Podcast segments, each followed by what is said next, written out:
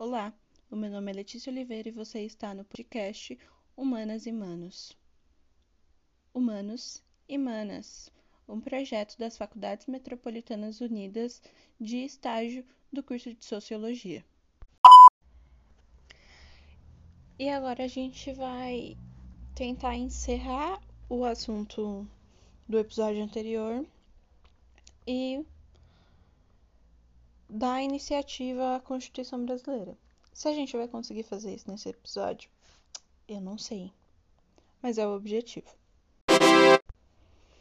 Antes disso, eu acho importante a gente ler mais alguns artigos da Declaração Universal dos Direitos Humanos. Eu vou tentar fazer um resumão ao invés de ler um por um igual eu estava fazendo antes. É que anteriormente eu achei legal a gente introduzir isso de uma forma mais específica, mas agora a gente já tem uma noção maior do que é a Declaração dos Direitos Humanos, do que ela prevê, e a gente também já sabe que ela não é, ela infelizmente, aliás, não é devidamente cumprida. Então a gente parou no artigo 9. Como eu falei, são 30, né? No artigo 10, que eu acho importante a gente falar dele também. É, ele diz o seguinte: toda pessoa tem direito, em plena igualdade, a uma audiência justa e pública por parte de um tribunal independente e imparcial para decidir sobre seus direitos e deveres ou do fundamento de qualquer acusação criminal contra ele. E no artigo 11 tem dois incisos que dizem o seguinte: toda pessoa acusada de um ato delituoso tem o direito de ser presumida inocente, até que a sua culpabilidade tenha sido provada de acordo com a lei, em julgamento público, no qual lhe tenham sido asseguradas todas as garantias necessárias à sua defesa. Ninguém poderá ser culpado por qualquer ação ou omissão que, no momento, não constituíam delito perante o direito nacional ou internacional tampouco será imposta pena mais forte do que aquela que, no momento da prática, era aplicável ao ato delituoso. Ou seja, aqui a gente está dizendo que toda pessoa tem o direito de, de ter um julgamento justo e imparcial, que respeite a lei. Mas antes disso, antes de ser julgada, toda pessoa que comete um ato delituoso que não seja em flagrante, ou até mesmo seja em flagrante, tem o direito à defesa e tem o direito a ser presumida inocente até que a sua culpabilidade tenha sido provada. Ou seja, até que você comprove que o acusado ele de fato cometeu os atos delituosos, ou seja, os crimes, as coisas que que desrespeitam a lei, antes disso, ele é presumido inocente. Isso não não tem a ver com a gente concordar ou não concordar. Isso é o que diz a lei, e isso é o que diz a Declaração dos Direitos Humanos. Se a gente concorda, se a gente não concorda, se a gente acha que não deve ser assim, que deve ser X ou Y, não vem ao caso. Isso daqui não é sobre parcialidade e arbitrariedade. Pelo contrário, diz que, no, que nesse sentido a lei deve ser imparcial, que as audiências devem ser imparciais e justas. Então, antes que haja prova da culpa, antes que, de acordo com a lei, porque a lei também prevê o que é prova e o que não é prova, aquela pessoa ela é considerada inocente. E ela tem que ser tratada dessa forma. Ela tem que ser respeitada dessa forma. Então existem muitas críticas, assim, de fato, aos direitos humanos por conta dessas questões de respeitar a lei, respeitar o direito da pessoa, respeitar a sua integridade física, psicológica, moral.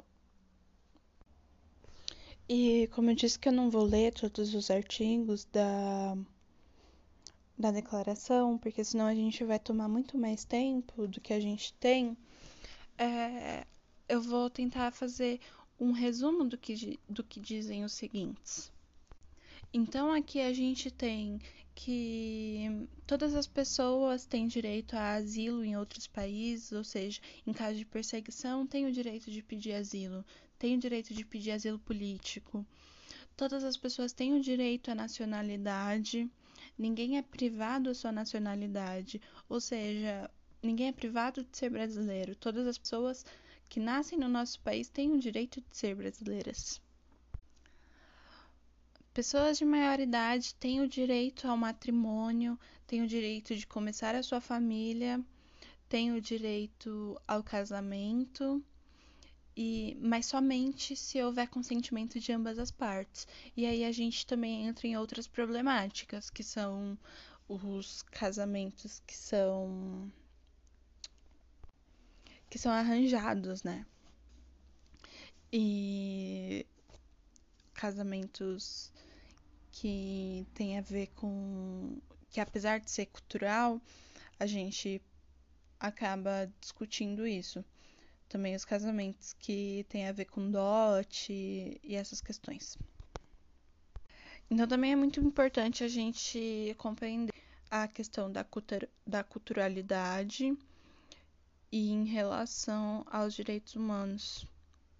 E às vezes muitas coisas que são culturais são desrespeitam os direitos humanos, mas de acordo com a Constituição de cada país ou até mesmo com as declarações da ONU, elas são asseguradas porque são culturais. A Declaração dos Direitos Humanos também assegura que toda pessoa tem liberdade de pensamento, consciência e religião. Então, ela tem o direito de mudar de religião, de mudar sua crença. Ela tem a liberdade de manifestar a sua religião e crença. Ela tem a liberdade de fazer isso isolada, coletivamente, em público ou em particular. Nesse sentido, a gente discute a intolerância religiosa que no contexto brasileiro, ela vai muito além do só discordar da sua crença, mas ela tem fundamentos históricos e sociais. Então a gente vê muito muito presente o ataque às religiões de matrizes africanas aqui no Brasil, que historicamente precisaram de muita luta sobreviver para se manter. A gente vê ainda hoje é, a fé indígena de diferentes povos indígenas sendo desrespeitada.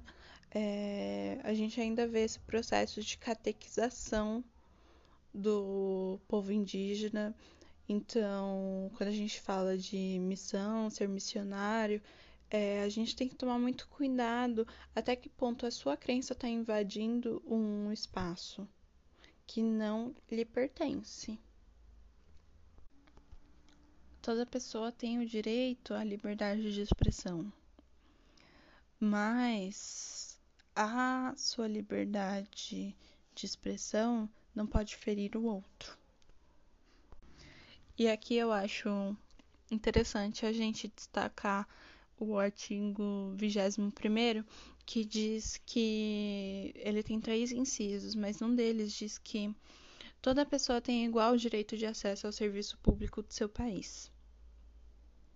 e que a vontade do povo é a base da autoridade do, gover do governo, e essa vontade é expressada em eleições periódicas e legítimas, por voto secreto, e um processo que assegure a liberdade de voto. Então, é importante a gente pensar que os serviços públicos do país eles devem ser igualmente acessados por qualquer pessoa. E isso inclui pessoas em situação de rua, por exemplo. A vontade do povo é a base da, da autoridade do governo. Então, o governo ele só se mantém de acordo com a, com a vontade do povo. E essa vontade ela é expressada através de eleições. Mas a gente pode levantar um questionamento muito importante, que é e o que acontece quando a maioria são brancos e nulos? Toda pessoa tem direito à segurança social, toda pessoa tem direito ao trabalho, sem qualquer distinção, e tem direito a igual remuneração pelo igual trabalho. Então toda pessoa tem direito a ganhar o mesmo. Mas a gente tem dados que mostram que isso não não acontece. Que mulheres negras e homens negros são preteridos nesse sentido. Mulheres brancas estão abaixo dos homens brancos e então existe uma manutenção de poder do homem branco que é muito grande. E isso também não tem a ver com o que você acredita ou o que você deixa de acreditar. Isso é mostrado, isso é apontado diariamente. Isso tem a ver com contexto histórico, social, econômico. Isso tem a ver. Desculpa. Isso tem a ver com dados. Então, toda pessoa tem direito à educação gratuita, toda pessoa tem direito a participar livremente da vida cultural, participar dos processos científicos e seus benefícios, seus benefícios.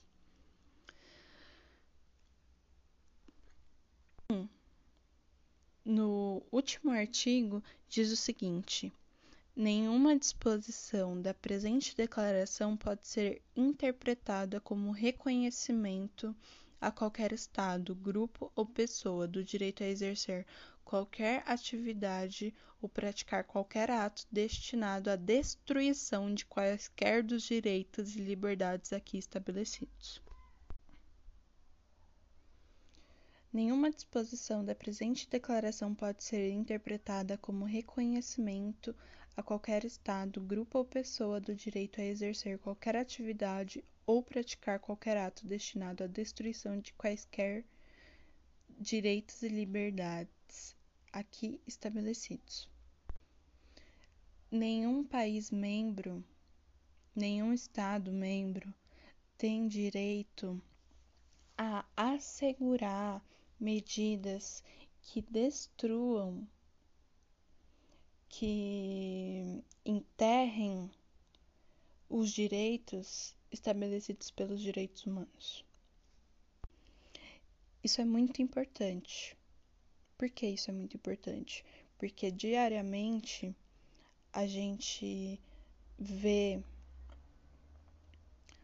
coisas, ferramentas que partem do Estado, que, que tem o calção do Estado para violar os direitos humanos. A Declaração Universal dos Direitos Humanos contemplam os conceitos de cidadania, democracia e paz.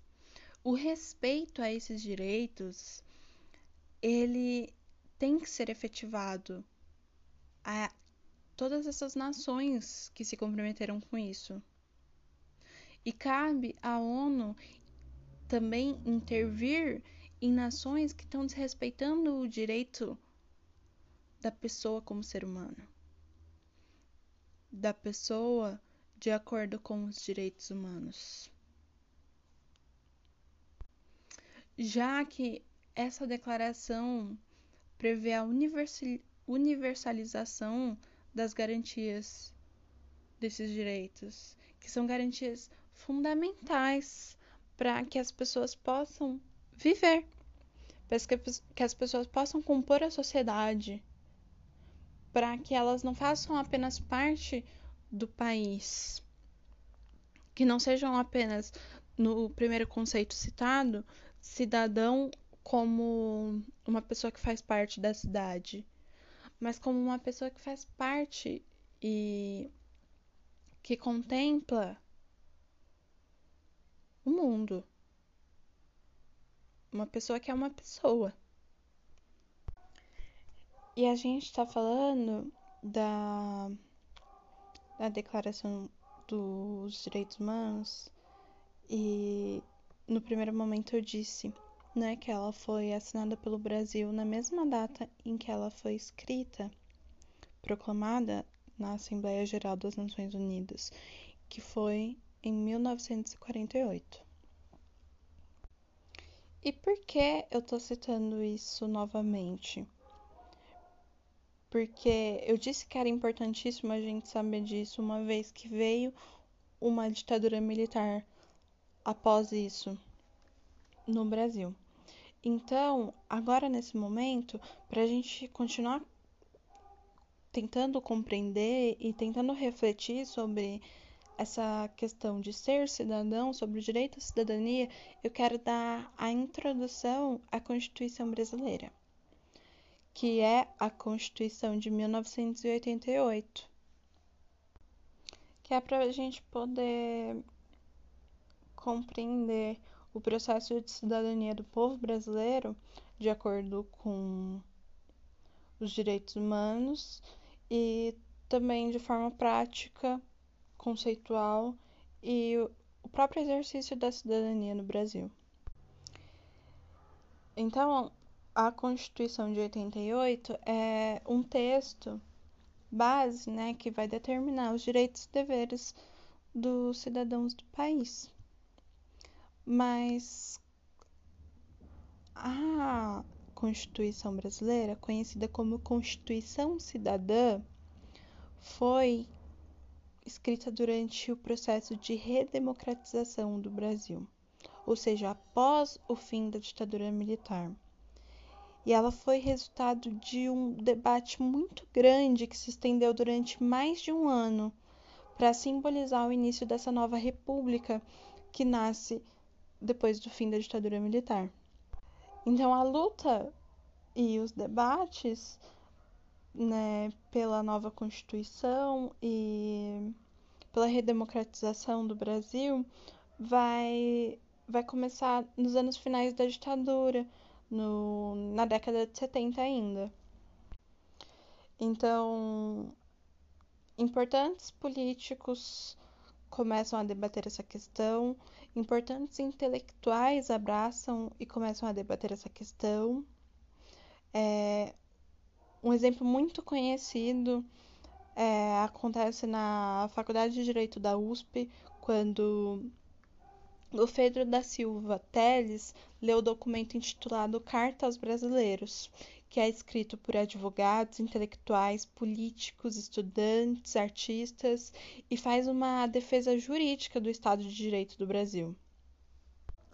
Esse documento ele vai atacar a Constituição de 67 que é escrita pelos escrita e elaborada pelos militares e vai lutar por uma nova constituição que seja elaborada de fato pelo povo, por representantes do povo. Então, ao mesmo tempo que a gente começa a ver o regime militar se enfraquecer, a redemocratização começa a ter força e, consequentemente, a luta pela composição da nova Constituição.